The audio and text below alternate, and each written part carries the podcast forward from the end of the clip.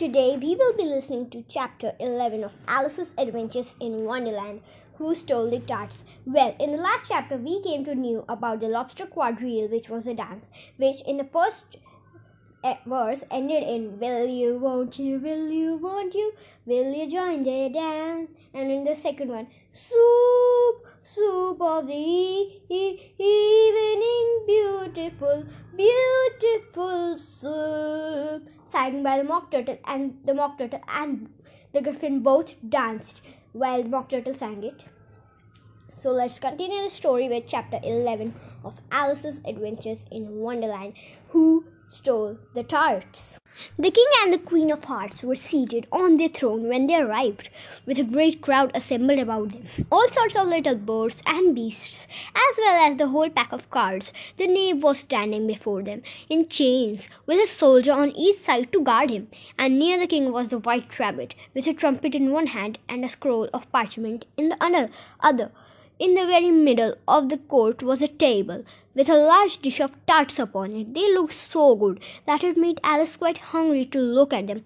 Ah, I wish they'd get the trial done, she thought, and hand round the refreshments. But there seemed to be no chance of this, so she began looking at everything about her to pass away the time. Alice had never been in a court of justice before, but she had read them about in books, and she was quite pleased to find that she knew the name of nearly everything there. That's the judge, she said to herself, because of his great wig. The judge, by the way, was the king as he wore the crown over the wig. Look at the frontispiece if you want to know how he did it. He did not look at all comfortable, and it was certainly not becoming. And that's the jury box, thought Alice, and those twelve creatures. She was obliged to say creatures, you see, because some of them were animals and some were birds.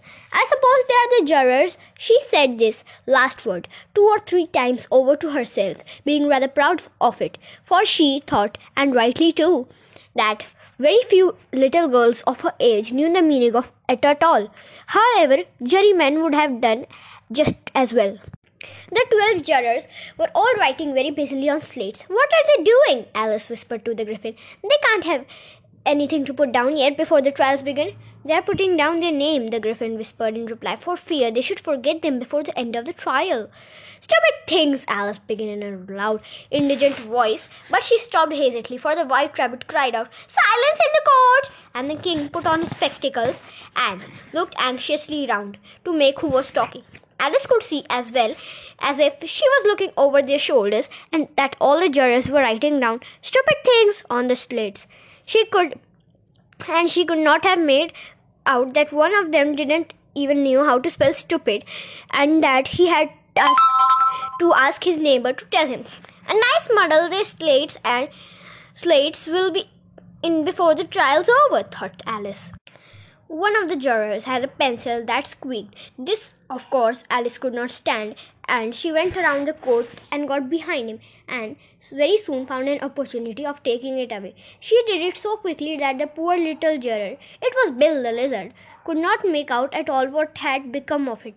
So, after hunting all about for it, he was obliged to write with one finger for the rest of the day, and this was of very little use, as it left no mark on the slate. Herald, read the accusation, said the king. On this, the white rabbit blew three blasts on the trumpet and then unrolled the parchment scroll and read as follows The Queen of Hearts, she made some tarts, all on a summer day, and the knave of hearts, he stole the he stole those tarts and took them quite away. Consider your verdict, said the the king said to the jury. Not not yet, not yet. The Rabbit hastily interrupted. There's a great deal to come before that. Call the first witness, said the king, and the white rabbit blew three blasts on the trumpet and called out, First witness! The first witness was the hatter. He came in with a teacup in one hand and a piece of bread and butter in the other. I beg your pardon, Majesty, he began, for bringing these in, but I had, hadn't, I hadn't quite finished my tea when I was sent for you. You ought to have finished, said the king. When did you begin?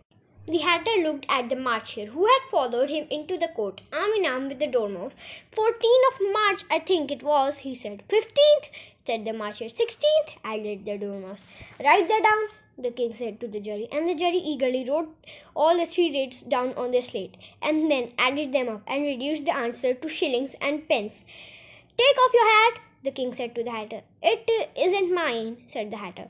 Stolen, the king exclaimed, turning to the jury, who instantly make a memorandum of the fact. I keep them to sell, the hatter added as an explanation. I have none of my own. Own, I am a hatter. Here the queen put on her spectacles and began staring at the hatter, who turned pale and fidgeted. Give your evidence, said the king, and don't be nervous, or you I will have you executed on the spot. This did not seem to encourage the witness at all. He kept shifting from one foot to other, looking uneasily at the queen, and in his confusion, he bit a large piece out of the teacup instead of the bread and butter. Just at this moment, Alice felt a curious sensation which puzzled her a good deal until she made out what it was. She was beginning to grow larger again, and she thought first that she would get up and leave the court, but on second thought, she decided to remain where she was as long as as long as there was room for them. I wish you wouldn't squeeze so, said the dormouse who was sitting next to her. I can't har- I can't hardly breathe. I can't help it, said Alice very meekly. I am growing. You have no right to grow here, said the dormouse. Don't talk nonsense, said Alice more boldly. You know you are growing too. Yes, but I grow at a reasonable pace, said the dormouse. Not in that ridiculous fashion. And he got up in, in very sulkily and crossed over to the other side of the court. All this time the queen had never left off staring at the hatter, and just as the dormouse crossed the court, he said to one of the officers of the court, Bring me the list of the singers in the last concert. On which the wretched hatter trembled so that he shook both his shoes off. Give your evidence, said the king repeated angrily, or I will have you executed, whether you are nervous or not. Am poor man, your majesty, the Alice began the hatter began in a trembling voice. I hadn't begun my tea not above a week or so, and what with the bread and butter getting so thin, and the twinkling of the tea, and the twinkling of what? The king said the king. It began with the tea, the hatter replied. Of course, twinkling begins with T, said the king sharp, sharply.